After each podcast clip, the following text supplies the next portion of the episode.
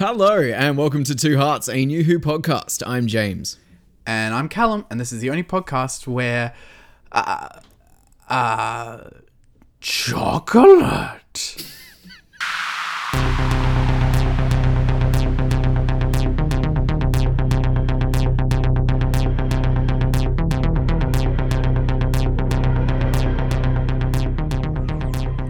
Every week here on Two Hearts, we take a look at another episode from the Doctor Who revival. But right now, um, we're at the end of our Flux reaction specials because this week we are looking at The Vanquishers. Um, but before that, as always, quick reminder you can find us on social media. That is Twitter, Facebook, and Instagram at Two Hearts Pod, the number two. And you can email us at twoheartspodcast at gmail.com. That's two, the word two, to have your thoughts and feelings shared on the show. Right now, though, we are going to share our thoughts and feelings. And James, uh, what what's what are we feeling coming into this final episode of Flux? I'm I'm just kind of tired. like um I look, let's get to the news first. let's kick that can down the road. yes, fair enough. And we do have a couple of news items. Um, the main one being that we saw this interview pop up from Jodie Whittaker where she was talking about um, thoughts and feelings leaving the show. Um, and it's like, it's an incredible um, quote that they've used to uh, promote it because it says, um, you know, Jodie Whittaker says goodbye to Doctor Who. Quote, I thought, what if I've ruined this for actresses? Um, you know, which obviously mm. got our heads like in a tailspin. Um, because we it's something that we've always sort of speculated but never sort of had Jodie like she's never verbalized it before as like that or at least not to my memory that kind of fear of not only being the first but also that fear of the repercussions if the show isn't like taken in the critical best light you know um that's a terrible yeah. way of putting it but you know what I mean? No, no, I, I do get what you're saying, and like we've talked about this before when we've talked about Chibnall's era, but like, um, the the blame, for lack of a better word, for what has gone on in this era of the show is at Chibnall's feet. Like this, he is the showrunner, he's the writer.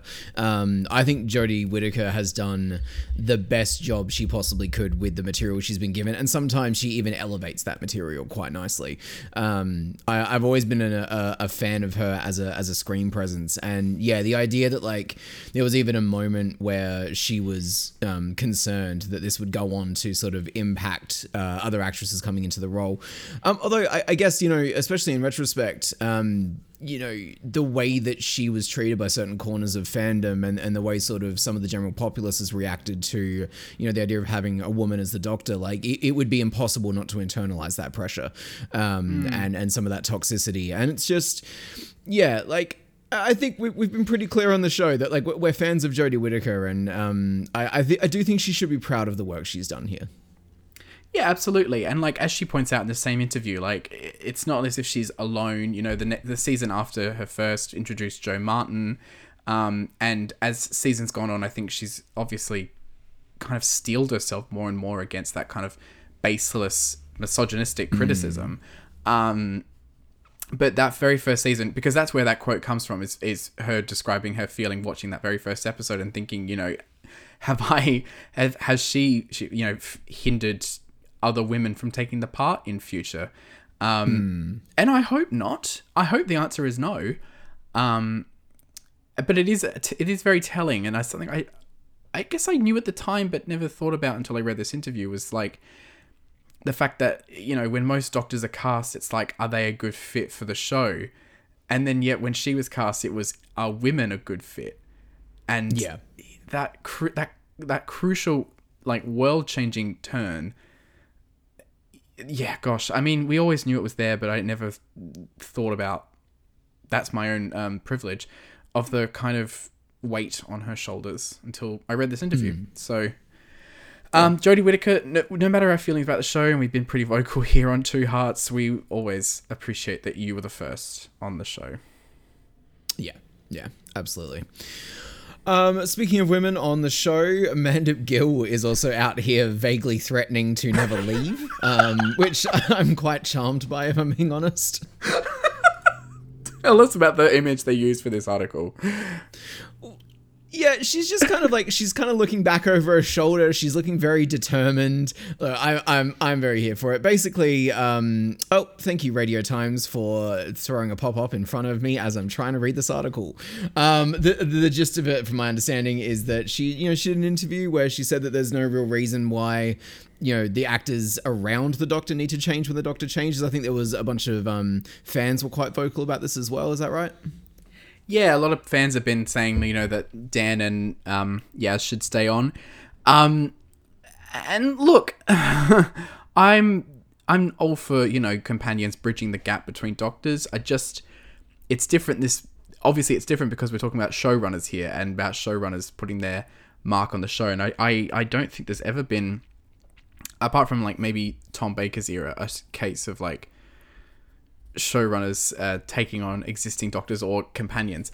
Um, this is all like annoying little fan talk, really. But like, I think the more pertinent point here is like that Mandip Gill would want to stay on after. I just, I just don't know how.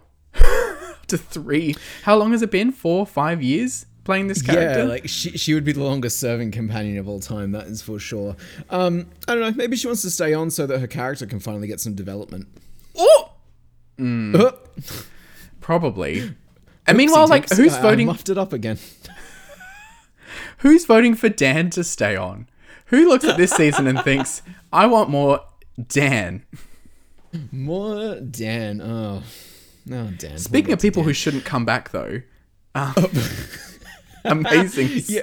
Segue. This incre- that was actually very impressive. Um, there was uh, this phenomenal clip of Billie Piper that has surfaced. I'm pretty sure it was from an interview that was uh, ab- about a year ago. It was before the um, the the drama or the the um, The Noel drama is not the right word for it.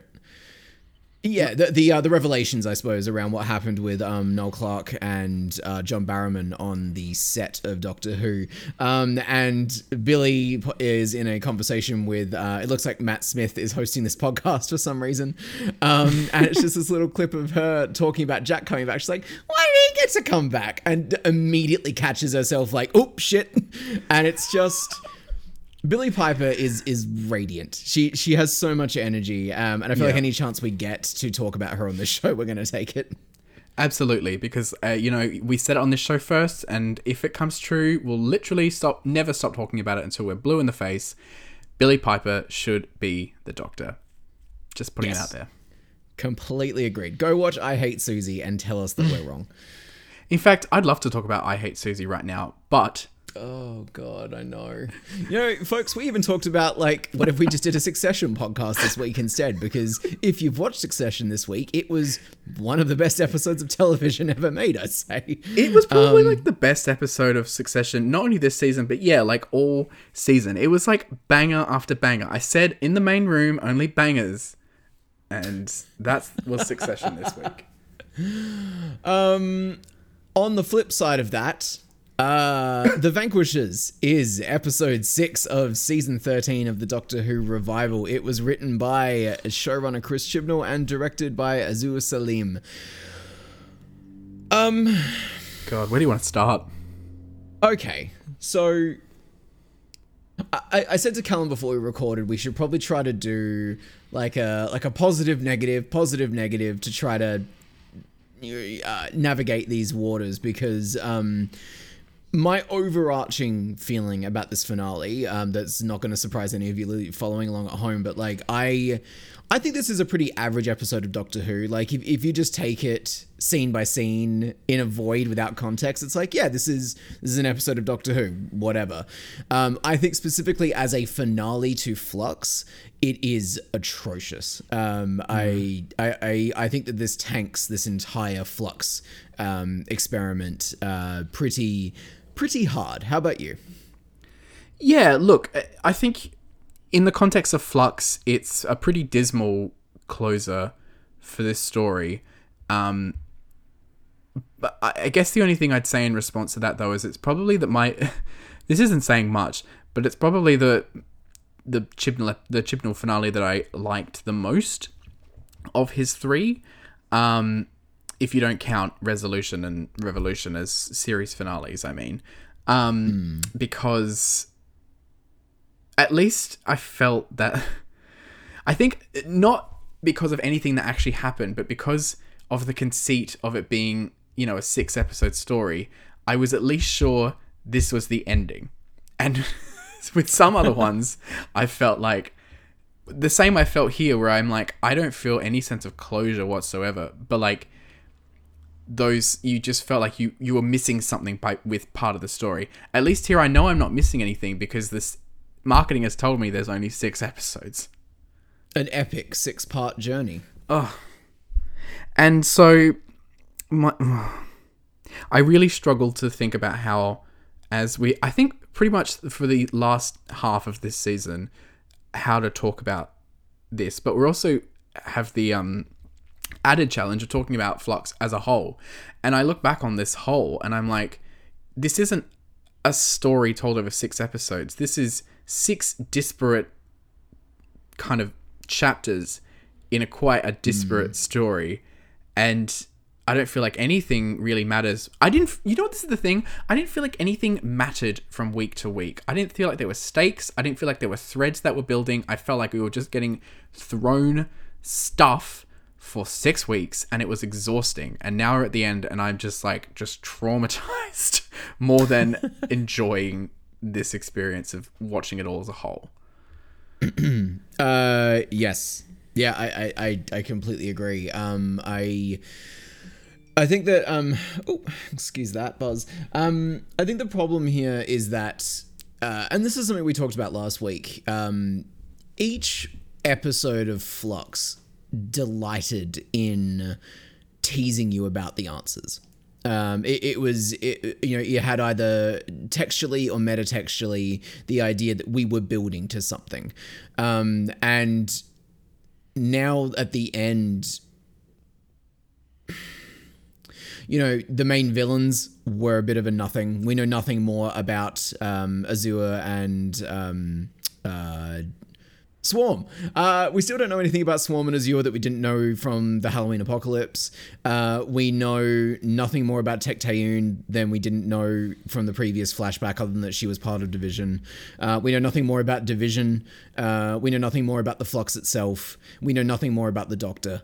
Um, it's just I, I just think it fails. I think it just fundamentally fails because I don't know if Chibnall doesn't have the answers or if, you know. And the thing is, I, I said this on Twitter. Like the ultimately, if you want to do this entire story about the Doctor chasing this past identity um, stuff, and then at the end of the day, have her turn around and be like, actually, it doesn't matter because I'm enough. One, as you pointed out to me when I brought this up to you um, off off mic, they've already done that in the Timeless Child or Children. And and two, the problem with it here is that they don't build up to it in any way. Everything up until like that final few beats is about the Doctor feverishly pursuing these answers. And so when she does an about face at the very end, not only does it feel unsatisfying for the character journey that we've been following with her, but it feels specifically insulting to us as a viewer because it's like, oh, weren't you silly for being invested in this thing that we told you to be invested in? Uh, totally. I completely agree. And also to go back to what you were saying before, um, with with with the characters we have here and the details we know about them, it never ever, to my mind, it never felt like it was a we were learning things about these characters as weeks went on. It felt more like every time we met somebody, Chibnall was like, right, this is the information I have about them. I've written it down on my list. I'm just going to put that information there. Right, that's done. Now what else do I have to do? And it was like a checklist, like a workman like Yeah. checklist of stuff he had to tick off to make sure it was said so that the whole thing hung together with some semblance of sense, even though there was none. And he could go away being like, at least I didn't like make something that was completely incoherent. Um, I would argue that uh, the Vanquishers is pretty incoherent. um, Like, I, I think Flux as a whole is incoherent. It is incoherent if you if you're listening for nuance, but if you're just listening to if you're just listening to make sure that the story like you're following it correctly, then it it, it Well, this is what we talked about with Village of the Angels. It's like, well, of course it's frustrating if you were expecting it to make sense. You know, it's like you're just meant to go on the vibes, um, and and it, but that, I mean, look, I, I, this was always going to be hard to talk about without just going off in a million different tangents. So I'm sorry, but like. I don't even think it was well directed. I, I don't think it looked good. I, I, I don't know what I was meant to be holding on to in, in, in this last story here. This Um, yeah, this episode felt like again to go back to that use that phrase very workmanlike, and that extended. You're right to the like to the visuals because at least there was some good CGI in the last few episodes and locations. Whereas I think this episode just like hits on all the spaces we've been in before, but just slightly shittier. Like remember Yeah. when they went back to the Temple of Atropos, but they couldn't afford to put the setup again, so it was just an exterior somewhere, like some office building. Yeah. Oh, that was um. Oh, Atropos. Remember Atropos? God, remember so many things. Okay, so let's let's pull back. Let's big picture it, or little, or macro, micro. I don't really know anymore. Um, what? Where do you want to start? I really want to start with Swarm and Azure because I actually feel so pissed off that they became such inconsequential characters that I don't even want to spend time talking about them for very long because I'll just get myself upset. but like Oh, just like the we I think you and I when we think back to like Halloween Apocalypse and we got those few disparate scenes with Swarm and then later Azure, we were both like amazing. Great villains, great look. I'm really excited for the potential of these characters. Where we are now, fucking that could have been anyone. Could have been the master. Doesn't did not give a shit yeah. and uh, that just squanders all that goodwill that we had. Um, I think about like, you know, that scene with Azure where she says, you know, your faith is that you know in space and mine is in time. We got all this talk about like what space and time was in this war between the two, but we don't even fucking know what it was for. We don't know what it was for, hmm. and we get a literal deity personified as time that shows up and it's like the most uninteresting, most arbitrary thrown in there scene you've ever encountered. Like oh I, I feel personally attacked. I feel very attacked right now. um, yeah.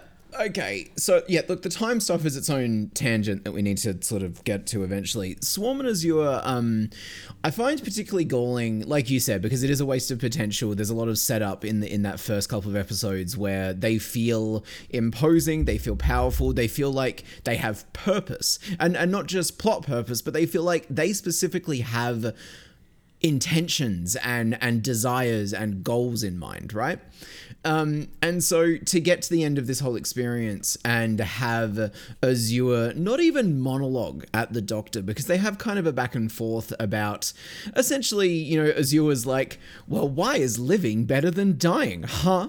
And it's like what that's that's not you can't start a good emotional conversation with an audience from that point. Like we have nothing to grab onto in Azure's point of view here because you know simply wanting things to die to not exist anymore, like oh I just want to destroy things, is it's the cheapest villain motivation in the world um, because there's no way you go beyond that. It's like, okay, well, what do you do after you've destroyed everything? Turns out Swarm and Azure's answer is just, oh, we'll just rewind all of time and watch it happen again.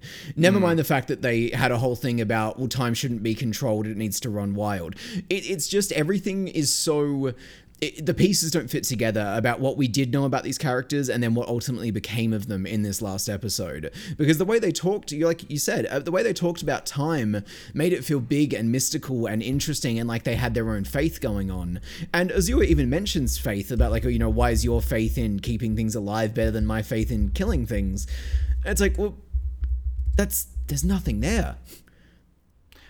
You're absolutely right, and also like, like you say, like they are not just like arbitrary, like at least initially, like villains that just want destruction. That's what they end up being, but they didn't start like that. They were times agents. They were there with an agenda, which was ostensibly to, uh, you know, free Set time free, right? let Yeah. time free.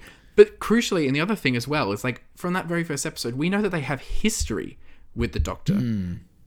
Did we learn anything about like why they were tied together? What their history was beyond that one scene that was like once Doctor the Doctor like defeated them, like once.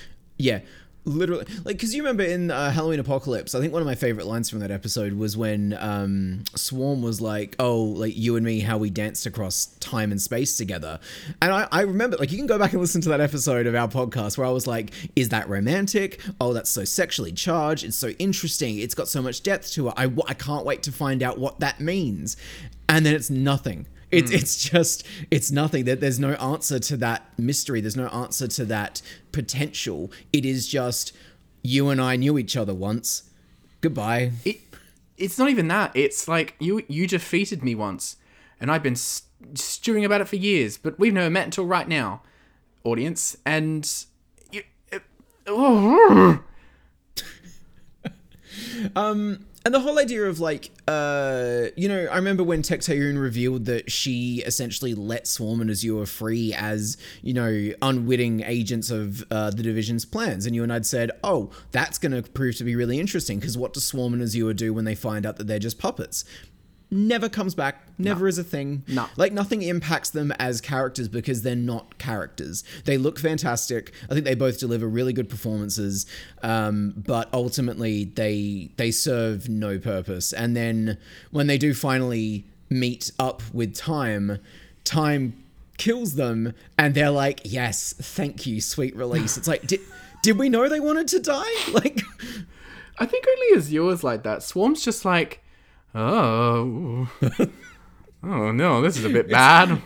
it's full circle from when he disintegrated that woman's arm in the first episode, and she's like, "Oh, that's crazy." Speaking of that first episode, did we ever find out like why who that guy was that Azure was tr- like living with when she was human, and who the beacon was sent for? Why did they have a beacon? Why were they there? Why was she cloaked inside a human? Also, if this like uh thing with the division because you know that that flashback that we did in Once Upon Time where we see that then they first got captured. If that happened thousands of years ago, eh, why were they in modern Antarctica? Like, do you know what I mean? Like, it, it just it's a thread that's completely dropped. Yep. It doesn't mean anything. Didn't mean anything at all. Um, and it's so. it's so disappointing. And like, and this is the other thing as well. Is like to go back to what I was saying before about how like at least this is like the last episode because I know it is, kind of thing. Uh, Chibnall still can't help but be like, there's still stuff to come because, not not even like Chibnall's doing it. It's like we're doing that because we want this to mean something. So we're like, okay, well we don't know about that other universe that Tecteun like was um Yeah. putting in front of the Doctor is like we can go back to where you came from. We don't know where Swarm and Azure, you know, really came from. I don't think they even like remember when in that trailer when the Doctor was like creatures called the Ravagers. Did they ever call them Yeah. that? Um, I don't think so. I mean, like they might have, but there's so many throwaway lines of dialogue throughout Flux that it's like, yeah, that might have been peppered in there as a, a bullet point that Jodie had to work her way through in that script. Um, Truly. who knows? And then, oh my god, the most disappointing, not the most disappointing, but another disappointing little point. When time shows up, it's just Swarm. Yeah, like yeah, and then it takes the form of the Doctor as well. It's like, oh, spooky! It can take anybody's form. And like, you know, I was kind of thinking of um, uh, what was it like, uh, Power or whatever that character's name was from Buffy, Glory. Glory. Who are you thinking of? Um, in season, oh, it's one of the later seasons, uh, when Spike is down underneath the school and he's all chained up, and they're appearing to everybody as like things that they fear and stuff. Oh, the first. The first, yeah, like I, was- you know, I was thinking, okay, maybe this is like a first type situation, but even the first had, uh, I mean, that was building on five seasons worth of interaction between a lot of these characters, and so when the first shows up wearing somebody's face, you you feel something. Uh, when Time shows up wearing Swarm's face, you're like, ah. There's that. There's that budget again, um, or there's that COVID restriction again. It, It's just it, it was very disappointing to see, and then even worse, you know, time I guess is now free, or no, still trapped on the Temple of Atropos, but not so trapped that that that time couldn't just kill the Doctor then and there, but then says, "Nah, don't worry about it. You've got the Master to worry about next time." Just to go back quickly, um, uh yeah like i guess we'll never find out what the Mouri were or like what who created them what the planet of time even is. All that stuff it's just never probably going to come back. But then like you say the time has this line where it's like nothing is forever no regeneration no life because beware of the forces that mass against you and their master. And it was like what do you mean their master? Um like like she's an audience member like she's like Yeah. ah you said the master i have a villain friend called the master that must be who you Yeah. mean and it's like you are not living in this world you do not Yeah. yeah I know. God. It's it. No, I get it. it. It's a deeply frustrating exchange, especially to to have all that build up, and then it, it's the same with the fob watch. It's the same with Swarm and Azure. It's just, oh, I've decided this doesn't matter anymore. Goodbye. It's like, oh, Absolutely. Oh, great. I'm glad we spent six hours doing this. I, f- I feel like Kendall calling Roman, like saying to Roman, you're not real. You're not a real person. Listen. truly, truly. Um, yeah. Look. So look. Let's say that Flux's a plot uh, is is a bit of a a bit of a flop. Um, because um, look, I said the fob watch. Uh, I don't know. Do you have anything you really want to say about the Doctor choosing to not remember everything? Just that. Oh. I guess it's kind of like the the okay. So if you are a classic Who fan and you watch the Key to Time, it feels exactly the same way as the end of that season. So for James and other people who, who aren't aware, the Key to Time was a Tom Baker series. Um, Doctor spent you know six stories collecting up these different key to times. It basically like a force kind of thing, but Doctor Who, where it's like the balance of the universe is held in this key thing. Um, and then at the very end, the Doctor just like after you know however many episodes assembling this thing, he's just like boop and like breaks it up because he's like no one should have this power. And it's like we spent so long getting all these bits together, and you just like threw it away at the end for really Yeah. no reason. Like I, I, it makes There's a good story that can be told there. You know. there is a good story for sure, and uh, there could have been a good story here as well. And I wrote in my notes, you know, like maybe she's afraid of what she'll find. Maybe the journey through flux has like showed her that maybe she doesn't want to learn who the, her past is because that you know might not have been the best version of herself. Hmm. But like. I don't think we ever got that impression because every episode she was like, I need to find out who I am. I need to. I'm not real without who I am. Yeah. Sorry. yeah Sorry for the bad Like accent. you imagine. No, look, I, I was here for it. You, you imagine a, a different kind of story in Flux where. Um, and we saw some of this with the way that she treated Yaz at times, but I mean, we'll get to that too. Um, you imagine a flux where across each of the episodes, she starts acting more and more, you know, brash and more mm. careless, more more aggressive, blah blah blah, to try to sort of catch up to these memories, right? And then eventually, you can have someone like Swarm come along and be like, "You're reminding me more and more of the woman that you used to be now," and that could be her moment to be like, "Oh shit, that's the kind of person I was. I don't need that in my life." You know what I mean? Mm. Like you could do something there that actually uses Swarm's connection and the fob watch and the way that she ends up choosing to end this story. But Chibnall Chibnall can't even think of that kind of thing. I'm convinced more and more that he's an exceptionally uncreative person. Yes. I yeah, it's um yeah. Well, mm.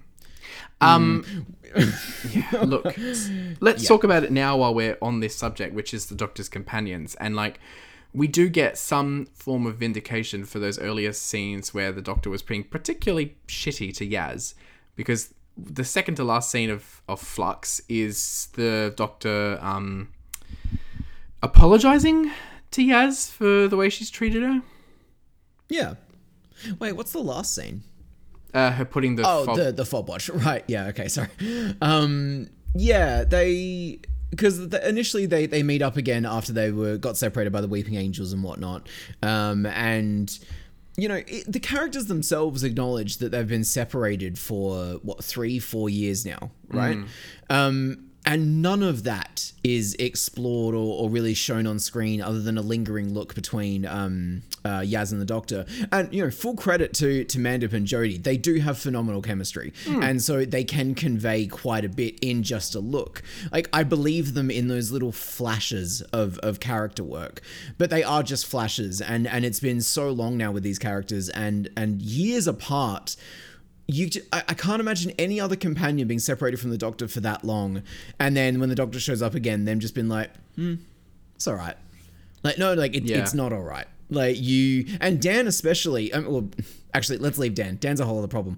Um but yeah so like you said second to last scene the doctor finally apologizes and says look i'm gonna let start letting you in from this point. And yaz says i would really like that. And they are this isn't just me and my my stupid uh, gay media brain watching this. They are so close to each other in this moment, and there's so much raw emotion between the two of them. I saw straight people being like, I really thought they were gonna kiss, um, and that is I, I don't know if it's intentional queer baiting. I doubt it's anything that malicious. I i think with chibnall there's nothing you should chalk up to malice that you couldn't just explain by stupidity.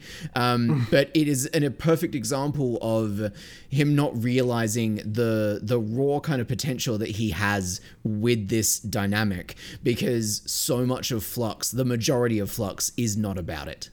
Uh, yeah, you're absolutely right. And like in that last scene, we basically get what should have been something that was peppered much more throughout the story and like elongated, basically condensed into what a few scant lines of the doctor saying, you know, I want to tell you everything, and Yaz being like, I like that, and it's also the other thing that I okay, and this is just like a personal annoyance, but like good writing to my mind isn't saying what you're thinking exactly as you're thinking it. It's yeah expressing because like people it find it hard to obviously people find it hard to say what they want what they really mean and like I'm not saying that we should all be like that and that media should then reflect that because obviously like I think there's a place for utop oh my god I'm getting so fucking on my high horse about this but like there's a place there's for like never never a better time there's never well, true. There's a place for like imagining a perfect world. I understand that, but like it, it the fact that none of this stuff that we get in this very last scene is felt throughout the series. You know, there was that scene where you know the doctor Yaz was watching the doctor's recording and just being like, "Oh, I miss you. I really miss you." Hmm. And it's like, why wasn't that more of your character? yeah Oh my god. I'm I'm incapable of putting together a coherent thought today. Sorry. I'm just gonna start saying stuff. No, like I, I, I completely get it. Um, we've joked a lot over the past few weeks before our recordings, like, oh, we really don't want to record tonight. Like, we just really don't want to record tonight. Like, um, and I said to, I said this to Colin before, but like, uh, I, I look at this Flux finale, and and in retrospect, most of Flux now, and I'm like, I don't know, what is there to say? It's not very good. And that's it. Like I, I just it's just not very good. Um, and it like I know there are a lot of people out there who liked you know parts of it or all of it or you know mi- minority parts of it, whatever. Like I'm happy for everybody who did have a good time with this, and we'll, we'll get to some of the stuff that we um we liked about this finale, I guess. Um, but yeah, I don't know. It's it's just it's been an exhausting six weeks. Um, anyway, let's uh let's get back on track. Um, Dan. Um Uh, sorry. You just said let's be more positive and then you were like Dan and I went, "Oh,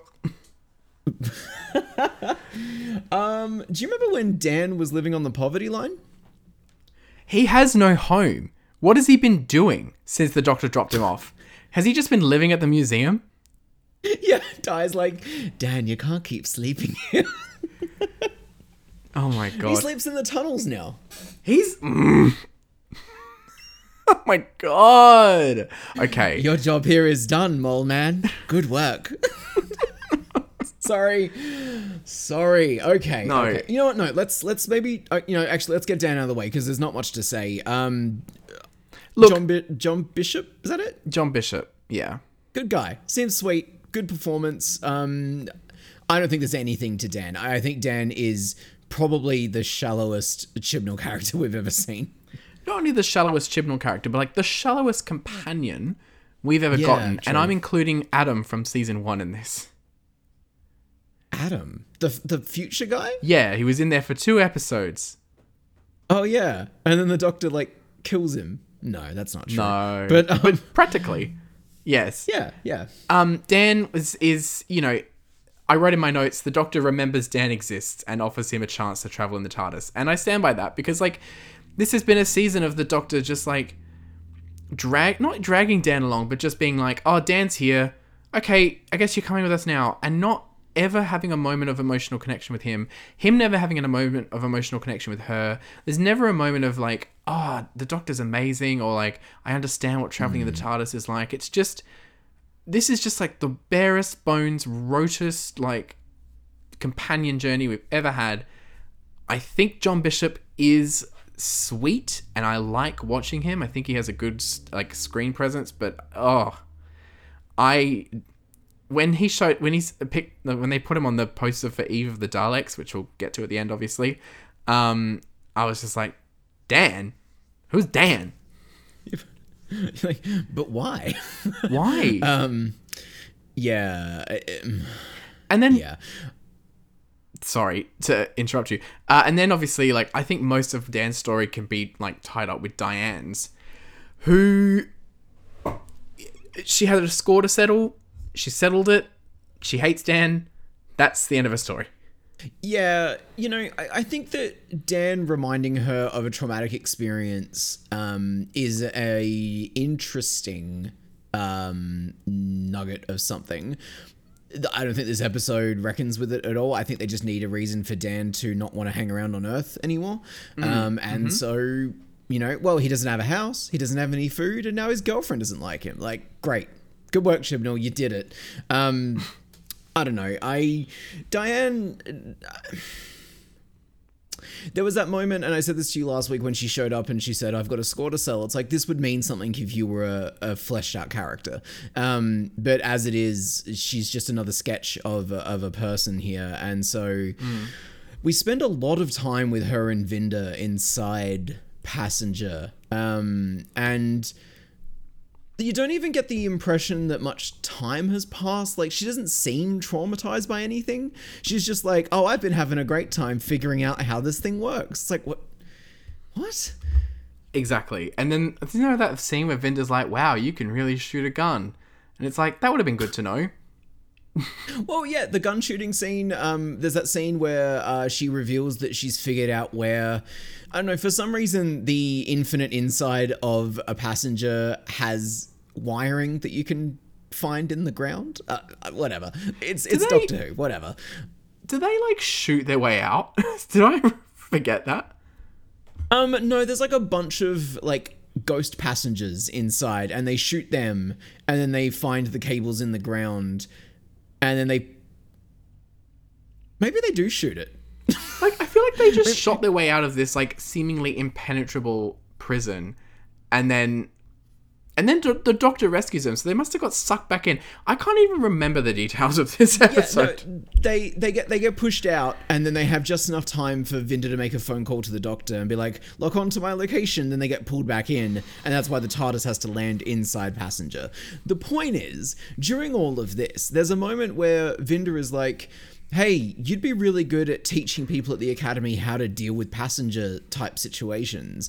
Maybe that's something that you'd be interested in. It's like, oh, that would have been really fucking cool. The idea that Di had gone off and had this very separate adventure that's ultimately going to lead her to a brand new life. Like, that would have been fun and interesting.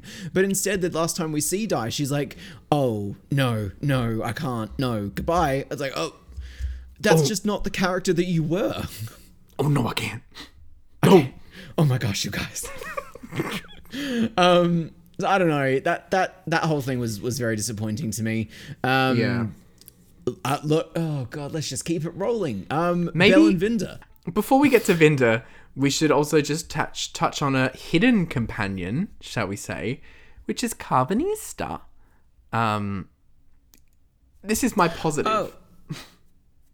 Uh, yes, I I think Callum and I both agree Karvanista is probably the best part of Flux, which I stand by. I remember when I watched the first episode and I was like, I really fucking like the dog.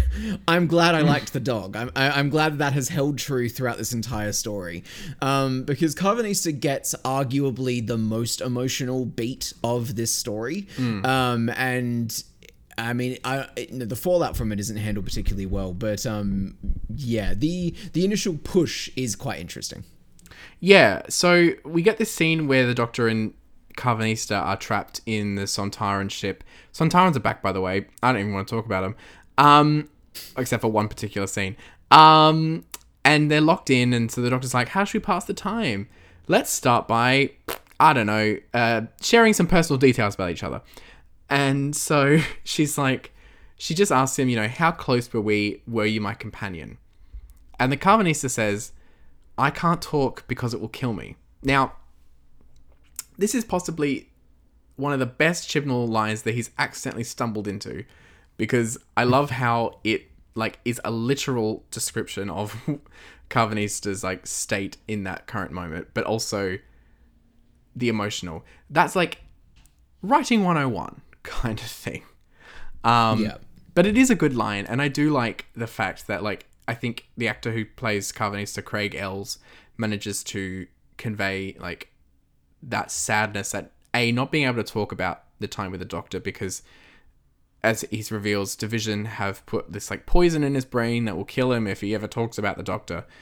It's uh, on the same level as, like, the doctor sealing Donna's memories in case she dies, but also putting a failsafe in there so that she can defeat any enemies around her. Which we'll get to. We'll, get to that. Um, and this this is like the stuff that I think we, or at least I, can't speak for you, James, that I wanted from the story that I thought that Flux was setting up, which was like the Doctor encountering these characters from their past that they didn't remember, and them being like, we were close or we were villains, and we had this thing, and now I can't, and now I look at you and you're not even the same person, kind of thing. And like, Yeah. there's this great line where he's like, you know, I put the whole universe between us, and then you came crashing in as if nothing had happened.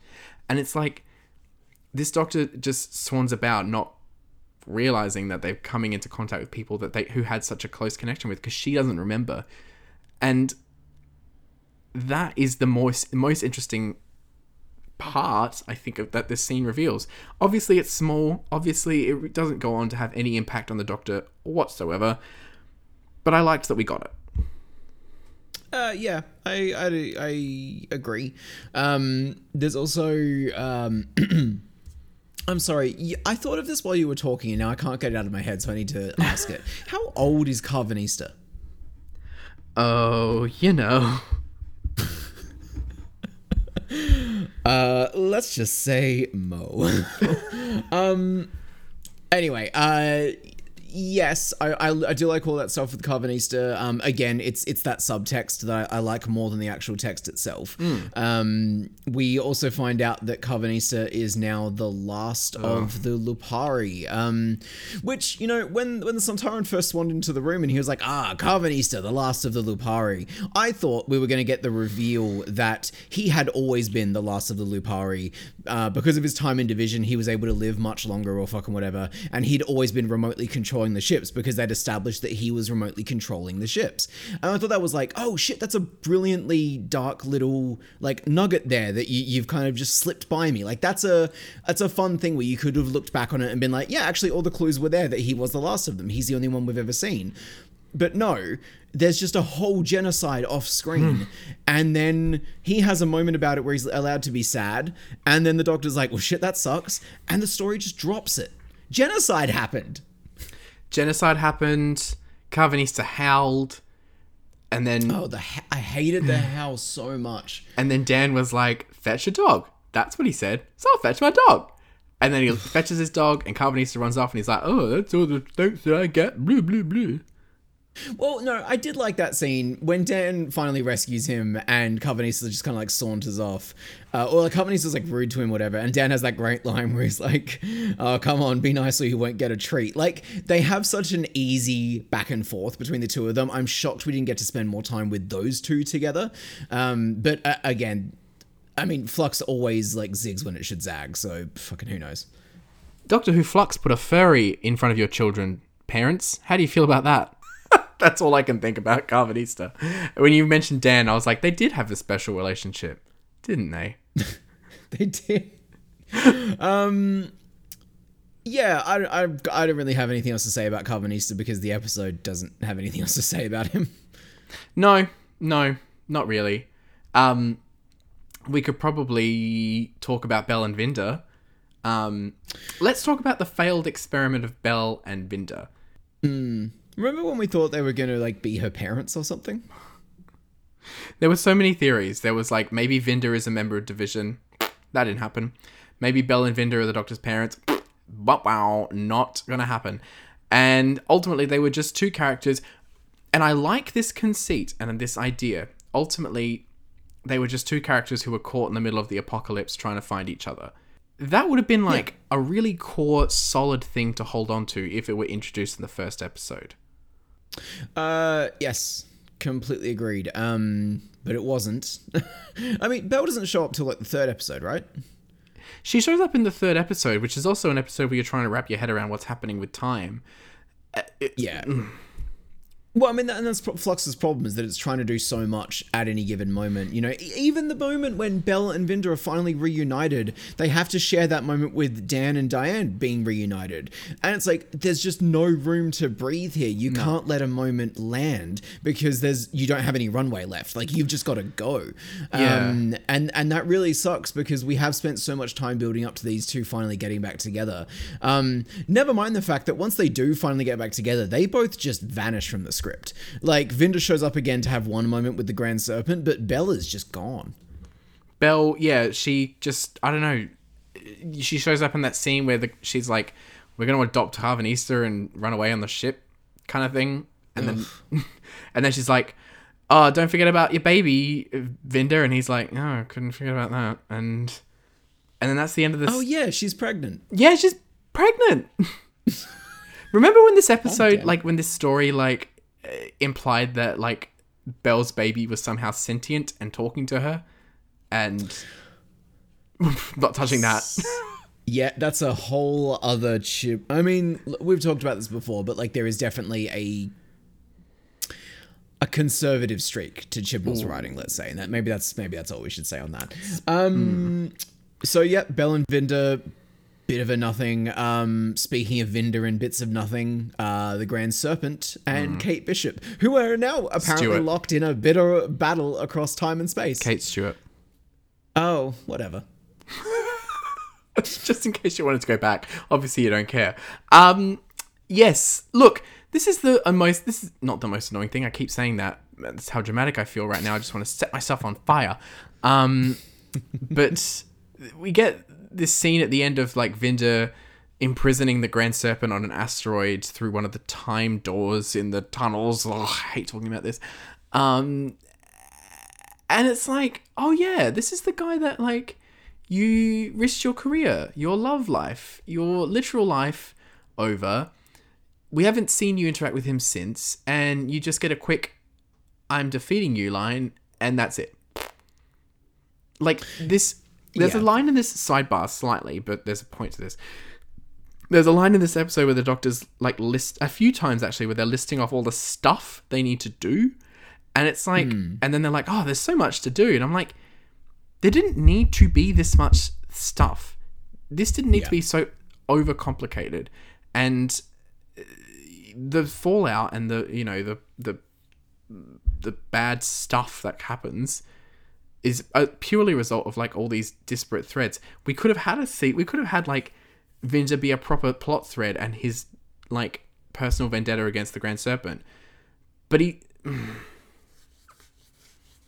I didn't think. I honestly don't think the Grand Serpent needed to be there at all. I thought they were the, the worst character to include. Uh, yeah. Yeah. Do you remember when he said to aim all the missiles at targeted cities on Earth? What was that about? Did he say? Did he pull the trigger? Well, who knows? but, that's that's the thing. Like, there's just so many little pieces that I, I kind of look back on. Like, wait, what was that about? Re- remember um, when we got those shots of like space from Earth and it was like lit up like the sun was on it, but also the ships were shielding Earth? Yeah, I don't really know how the planet was. Oh, it doesn't matter. It, like, here's the thing. I don't want to get. I don't want to get too like behind the the microphone here or anything. But like, we are struggling here. That like it just. I don't know what to say. It wasn't hmm. good. we could probably like start to sum up our feelings at this point. You know, we have Sontarans that come back. Worst choice. I don't know why they are the ultimate vanquishers in this universe of Doctor Who for this story, this epic story, apparently. Um, and we obviously get a terrible scene with them like raiding corner shops for chocolate. Um, Was was that established in like classic Who or something? no, no, this Oh, is okay. I, I just assumed that was like a nugget for like old school fans. Like, oh, they really like sweets. This is just a completely Chibnall creation where, like, apparently they've been raiding corner shops for sweets because they can't get enough of sweet, sweet human candy. But it, Yaz shows up and she's like, try a refreshing solo. that's what, yeah, they, oh god. That scene, do you remember when everyone on Twitter was like, oh, the Sontarans are coming back and Chibnall's made them scary again and they're soldiers. And then not a s- episode later, even in the episode where they were supposed to be scary, they became comedy characters again. Yeah, exactly. I mean, well, the Sontarans did it. Now they've done it again. Like, there's. He just can't help himself uh, than to make them the butt of the joke. Um, and I think especially the the whole like Augustus gloop of it all, like smearing chocolate all over your face, like, oh, look at the short fat thing eating chocolate. It's just so shit. I uh, shit. I don't know. It's shit. We don't need to spend any more time on it. The Sontarans are shit. That I'd like I'd, I'd kind of forgotten they were here. In the same way, I forgot that the Doctor splits herself up across three different time streams. yes, Like, They do. remember that? Uh, but I have nothing to say about that. You know, it just Well, happens. That's the problem. Yeah, it, it just hap- like everything in the Vanquishers just happens, um, and it exists to have it further explain what's happening to you. Um, you know, when you know, oh look, admittedly, one of my favorite scenes, probably other than the the Karvanista stuff, maybe my favorite scene of this episode was when the Grand Serpent is interrogating the Doctor, um, and in a, another very Star Warsly lit scene and shot scene, but fucking whatever, it is what it is. Um, and you know, she's she gets this moment where she's like, "Well, you've got two problems. I'm not really here, so you can't do your snake trick on me because she's being torn across the different uh, universes or whatever." Um, and secondly, like that's your other problem, and it's the TARDIS appearing, and she gets out of it, and it's like, yeah, that's a fucking fun beat. Like that's really cool, and I was quite excited when that first happened because I thought, wow, this this is going to blow this whole finale wide open. There's a lot of things they could do now, and instead, it's just shot reverse shot of her talking exposition to hmm. herself, and it, it oh, I don't know. yeah, and like I think you get that scene where like she's like, "Oh, you're really cute, Doctor. Thanks, Doctor." Or like where they interrupt each other and they're like, "Oh, I said that, Doctor," and she's like, "Sorry, Doctor," and it's like this. mm, this could have been good. It could have been, but it's just it's just more riffs on what RT did 15 years ago. Like it's it's it's that Chibnall creativity problem again, where it's like you've done this thing that gives you a lot of potential for storytelling, and you choose to do the most rote shit with it. It's like, oh, the Doctor wants to fuck herself, and she's a bit cheeky. Oh, fuck, shocker. Yeah, could have told you that for free. Didn't have to put a fucking Yeah. six episode series up and make people watch it and get up at six a.m. to watch it. Uh, that's it. And look, I know I sound angry, but like ultimately, I'm I'm just like I'm not even disappointed anymore. I'm just like, okay, whatever, that happened. Um, and yeah, I know that hasn't made for a particularly great podcast for you folks to listen to, but um, I I don't know. I I don't know what there is to say. The only other things really to talk about are well, I mean, I briefly, I'm just going to say that the Daleks and Cybermen get introduced just to be eaten up by sw- uh, the Flux, um, in the most pointless True. of um, cameos we've ever had. Um, A, a pointless cameo and a shocking undermining of your entire title premise. You know, the Flux itself is meant to be this universe ending storm, and then they're like, oh, we figured out if we just feed it enough, it'll slow down. And for some reason, uh, Daleks and Cybermen is the thing that's going to be enough matter for it to consume that will slow down, not the countless planets that it's eaten in the meantime or whatever. Um, so that that to me already was like, wait, wh- how are you fixing the problem exactly? And then, um, you know. Uh, what's her name? Um, Di and Vinder can shoot their way out of Passenger, but apparently Passenger can just hold all of this universe-destroying storm inside of itself as well. yeah, and like, cool image, but Oh, great! But that's it. It's just an image. It doesn't mean exactly, yeah. anything. It's it's it's. Oh. The only other things worth talking about this episode probably is like, I'm not even going to say Kate Stewart. I think like, I I forgot she was even in this episode. I cannot recall a single scene where she even spoke. This is how like Uh, little well, she, she has in. that scene where she's like Kate Stewart, Defender. Uh, no, she has the James Bond line. I'm sorry, I forgot. That was such an odd choice. Stewart, Kate Stewart, and it's like, Ugh. Who cares? And then we have Williamson who like just gets like unceremoniously like told by the doctor to fuck off. the mole man. The mole man. She's like, "You're done now. You can go back to Earth." And he's like, "Great. See you later." Well, yeah, that's it. Like, it's such an inorganic way of folding in the the time doors, which, in and of themselves, ended up being a bit of a nothing. I, I don't. Did, did they have any relevance to the plot? No, they were just doors that showed up out of nowhere. Yeah. I don't know. Whatever. It, whatever. Um, Claire and Jericho are also around. So, Um, what remind me? The doctor goes back and gets Claire, and she's like, "Thanks for picking me up," and that's it. yeah, it's like, oh yes, the angels displaced me, but now now we're gonna come and get you three years later because Claire has also been, uh, you know, progressing, I guess, in real time in the same way that Dan and Yaz were and whatnot.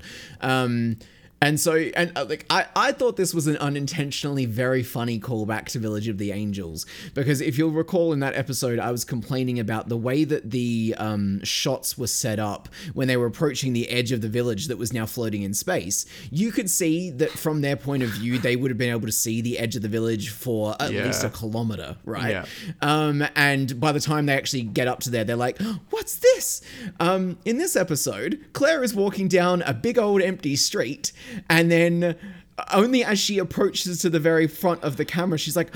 Doctor, and the camera pans over, and it's just the doctor standing there, also in the street. It's it's it's it's it's bad. It's bad. And yeah, I, yeah. she just gets introduced just to like I don't know feed the Sontaran psychic center because apparently everyone's psychic. Um, Well, yeah, the Sontarans have a. Uh, no, I, I, I, I'm pretty sure the Sontarans took control of a facility that was already on Earth that was already harnessing the psychic power of humans. whatever. Yeah. And Uh, then Jericho dies. Jericho dies. It's probably a good moment if I cared about him. Um, because Well, I mean, it's a good. It's a good. It, he's a good actor. yeah, he is, and he got like to hang out with the team, I guess. Did he? In Survivors. Oh, right. Yeah. Yeah. Remember that? Remember when they left that little girl in that village? Sorry. Um, you know, um, I, I think I, I read a review last night uh, that said, you know, when Jericho dies, uh, th- I mean, the manner in which he dies is is one of those like kind of superfluous Doctor Who deaths. Um, eventually, the the uh, the, the the flux is what it's called. The flux is gonna like eat him up basically, and so he's got a few seconds left. Um, and he's talking to the doctor via comlink or whatever, and he's like, "Oh, you know, this time I've spent with you has been the most amazing time of my life." And this guy in the review brought up a really good point. Like, he should be saying that to Yaz. He hasn't spent any time with the doctor. Yeah. it's true, and it's the same with Dan. Like Dan should be closer to Yaz because he spent more time with Yaz. Really, he was her companion, for lack of a, Yeah. you know, that's what I thought was being set up. Like, the Doctor what has not would the been Doctor do? You know, that that was a whole point at some point for Yaz's arc here, and then it just disappears. totally, totally. She remember when she spent the survivors of the flux like actually leading that group. Hmm. Well, no, because we just got told she was leading them. Well, that's also true. Um, look, look. I don't want anyone to out there to think that like we don't. I was about to say I don't want out there to think we don't like Doctor Who.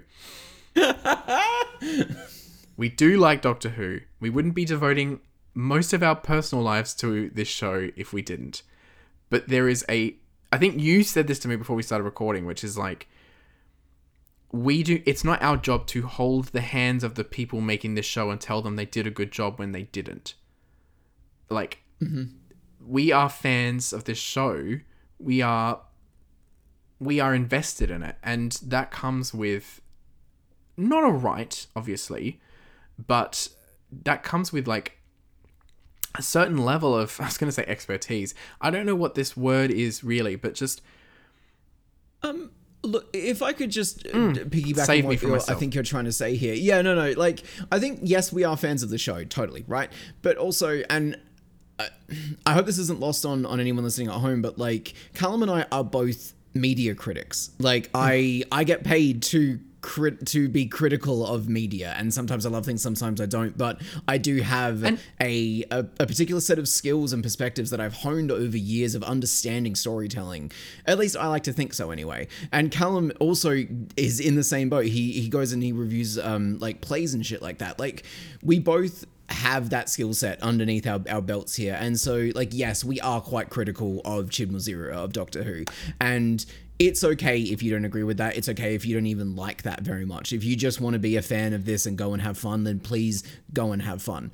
Um, but I like to think anyway that um, what we do here on Two Hearts is beyond just oh well we're fans of Doctor Who. It's like yeah cool everyone's a fan of Doctor Who. What what do we actually think about Doctor Who? Like like what do we think Doctor Who is trying to say? Is it saying it well? Like all of those questions are the, are the stuff that we really enjoy doing this podcast. And Flux has just been this like steady slope um, where you know we started quite high and we've ended up here and i know that we've just complained for the past hour and it's because like yeah i think there's an hour worth of complaints here and i think callum agrees I absolutely do, and I really want to qualify what you're saying by just uh, making it clear that when we say we're being critical, we're not. I don't mean. I don't. We don't mean critical like in a negative sense, because I think obviously a lot of people hear that word and they think, oh, you're just critiquing it for no reason. You're being critics, blah blah, blah whatever.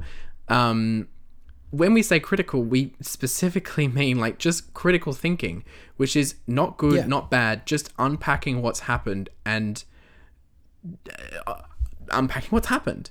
And yeah critique is a neutral skill totally, totally. And you know, we can we have been on this show obviously, like we've like been critical of the show and praised it.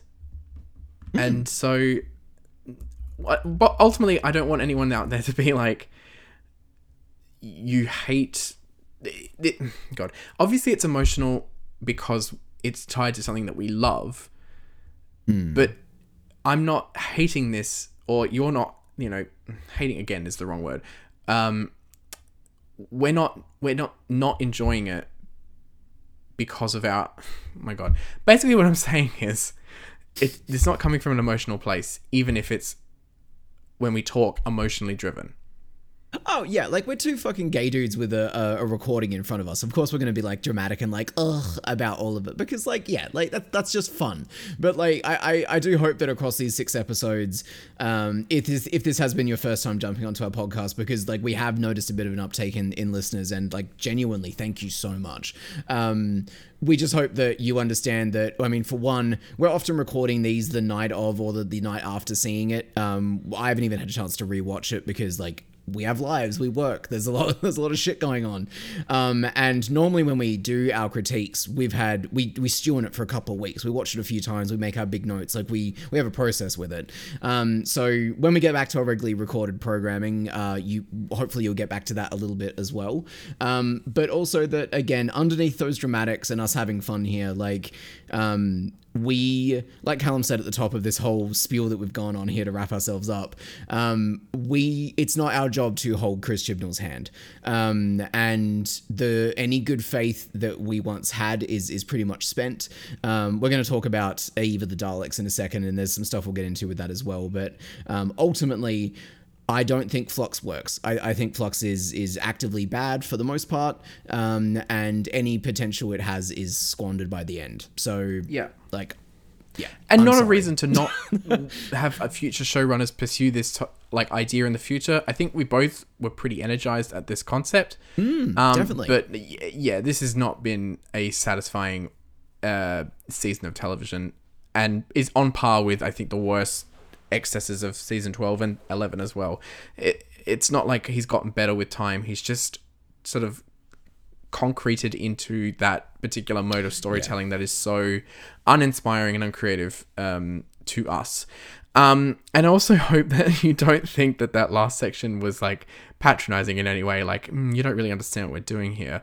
Um, but w- I felt I just I feel like it's funny, James. Maybe you don't agree, but like I feel like we just needed to like explain ourselves because it has been the first time we've been talking to something that's going out on air and uh, this is our stepping out into the world kind of season Well, kind of, yeah. And like, I just don't want anyone to think that we're not like self-aware about the fact that like we we know we've been overly negative. Like, um, we're, we're not you know so far up our own asses that we can't be like, oh well, we're just correct. It's like no, this this No. is just how we feel. Um, and yes, we are aware that it has been very negative. Um, we hope that we have you know that that last little spiel is is literally like we are just very earnest people and this is us just putting it out there. Um it's been an experience doing this. I don't think either of us has particularly enjoyed doing this week to week. We like having more time to organize ourselves. Um i'm so tired. but uh yeah. So I'm. I'm just tired. Um the Ravagers, is that what it's called? No, the Vanquishers. the ravagers would have been a good title. Would have made sense. It would have been, but would no been good villains. they just had to insert vanquishers into this somehow Yeah. Um, the Vanquishers on its own for me is getting a a D, um, and Flux as a whole is a like a D plus, maybe a C minus. I don't know.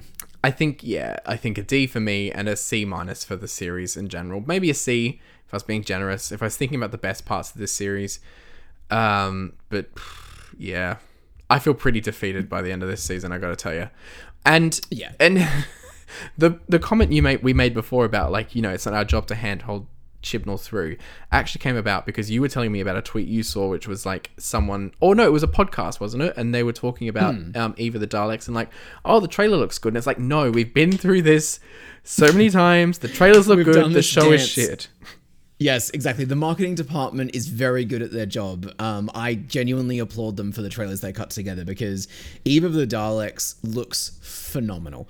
Um, the, that trailer is so exciting and so interesting. Um, I don't know. I, guess don't- we'll see. We're going to talk about it anyway. I don't think it looks like it looks phenomenal, but I think it for the first time like implies a story. like this is probably the most story of, we've got from a, a trailer ever. You know, remember when Flux came out and it was like epic, amazing, brilliant, and showed us nothing that was like epic or amazing or brilliant. Yeah, six part story. I mean, like that's the other thing, and we, we touched on this actually Six. during this this recording. Sorry, Six episodes. six. um, but like the idea that so many people used its its six part structure as a defense mechanism against criticism the entire time, and like, we'll just wait and see how it turns out. Wait and see how it turns out. It's like, yeah, cool. We waited. We've seen how it turns out, and now that negativity is also being rebuked by, well, of course they're not going to be finished with everything in the six parts that they told you they'd be finished in. You just have to wait. And it's like, no, like enough. enough is enough. Yeah, exactly. Um, Eve of the Daleks, though, we've got time loop stuff. we've got Aisling Bea. It like I, it's a holiday episode, so like again, there's a certain level of goodwill I'm gonna have towards it. Um, and obviously, Like- I'm gonna sit down and watch the episode. Oh, obviously. I'm I'm guessing the universe is fine because that trailer doesn't give any indication that Flux has left any impact on anything. So Remember when the doctor was like, anything that can be like scrunched up can be expanded again? And then at the end of this story, she was just like, uh, all that stuff, nah, fuck it, it's gone. I can't be asked. Getting it back. Oh well. it's very odd. It's if you if you out there if you have an understanding of how the universe is at the end of this whole thing, hats off to you. Um, It's because fucked. I I have no idea what's going on anymore. Um, so I think we, you and I have said enough from our own point of view. Um, as always, we have asked for your feedback. So on Twitter, let me pull it up. Um, Beowulf IRL has replied to us saying, um, "I found Flux frustrating. Some brilliant ideas and characters that fell apart. Saying that I still enjoyed the series overall, but it could be, it could have been amazing if they just focused on the Flux stuff. The Angels episode derailed it completely and took up valuable time." Oh my god. Yes. Yes. You're Yes. right. Exactly right. That Angels episode really did derail this whole experience. Um, so thank you for that feedback. We appreciate that. And a friend of the show, Danny, has written in again. Hey guys, feel free to cut this down or summarize this. This is a joke because last time we made jokes about how long Danny's emails were, but we genuinely appreciate them. So Thank you, Danny. Um, I agree, Flux is a flop. What frustrates me most is that there are too many half baked characters. I hope COVID. Yeah, I hoped COVID 19 would result in a small and intimate cast with characterization. Instead, Chibnall introduced bundles of useless characters like Dan, the Serpent King, Tecteun, Di, Vinder, Kate, Bel, and even Azhur. I like some of these characters, but they are all useless to the plot. I still can't tell you what Flux is or how it really works, but more importantly, why it matters. Chibnall has thought going big and epic, and that will make it exciting. But really, it's all just confusing. Perhaps less characters would make it more understandable. Rather than vignettes, tell a single, um, tell us a single character trait that will go on to have an impact on the story or character. What happened to Dan being poor, and how does that add meaning to his character now? Sorry for another long email. I removed about 60% of it of my original. Regards, Danny. P.S. I hope that RTD can bring back some of what he has brought from his first time. Specifically, I enjoy how he time locked the Time Lords, made Daleks a threat, and introduced companions as romantic interests. They are all huge departures from, departures from classic Who, and I do not know and I do not want the same changes, but I would enjoy a strong shake-up. I agree. I yeah. The stuff about sorry, Danny, the stuff about RTD, I'm like I'm not like waiting for romantic companions to come back necessarily, but I do agree with everything else you're saying here. Oh no, I think let the doctor fuck. Okay, so That's go what the show's completely opposite direction, just like full on hardcore porn. Um, and what was that tweet that was like, um, we should just like the doctor should just have full frontal nudity. We just have to. Yeah, I remember that. We just have to have it. Good. Oh well, Flux, we're done. I uh, we are both so excited to get back to our old structure when we talked about um old New Yeah, so like just a bit of housekeeping, I guess, at the end of this episode. We are obviously now at the end of Flux, um, and we will be covering Eve of the Daleks when it comes out. Um, but from here, we're just gonna have a bit of a little bit of a break. We're gonna have some festive fun and cover a, a classic Who next time. Um, and then after New Year's and after Eve of the Daleks, it will be back into series four um, at a to be determined time. Yes, we technically recorded our midnight episode about. I mean, it's like seven weeks ago at this point. It was because Yeah. it was right before Flux happened. Um, but I forgot to edit it and post it, and so now that one's just been in the can for you know nearly two months. Well, it'll be three months by the time it actually gets posted. Um, so there'll be no Flux talk in that one. You are spared from that. Uh, and then we'll be back on track with uh, Turn Left, which is so exciting. We should probably take the news section out of that episode because whatever news we had then is so out of date now. Oh, it'll be like a little fun time capsule for those listening at home. Um, okay, look, you know the spiel, but my name is James. You can find me on Twitter at omgmorejames. that was so. That was so energetic. Look, we're both tired. Like it's We're working. I'm just glad this is over. We're both working full time, girls. Um, Yeah, we're working working full time, girls. we're bold types. We're bold. We're bold types. Oh, the bold type. Wish we could talk about that. Anyway, I've been Callum, and you can find me on Twitter and Instagram at theatricallum. Um, and obviously, as we said at the top of the show, if you want to reach out, have your thoughts and feelings read, you can email us. We are at two heartspodcast at gmail.com. That is two, the word two. And you can find us on Twitter, Instagram, and Facebook at two hearts pod. That's the number two. If you liked our Flux reviews, drop us a review on iTunes. Quid pro quo, guys. We're here. We love hearing your feedback, and we have enjoyed like seeing your feedback on Twitter and on social media as the series has rolled on, and and and we hope to get more of it. You know, and as we go on into new and braver pastures. Uh, yes. um, goodbye. If you thought that ending was abrupt, just wait till you watch Flux. Uh, all right, we're done with the Uh. jokes. Um, stay safe. Have a we'll, we'll we'll talk to you again before then, but have a lovely Christmas. Yes. Merry Chrysler.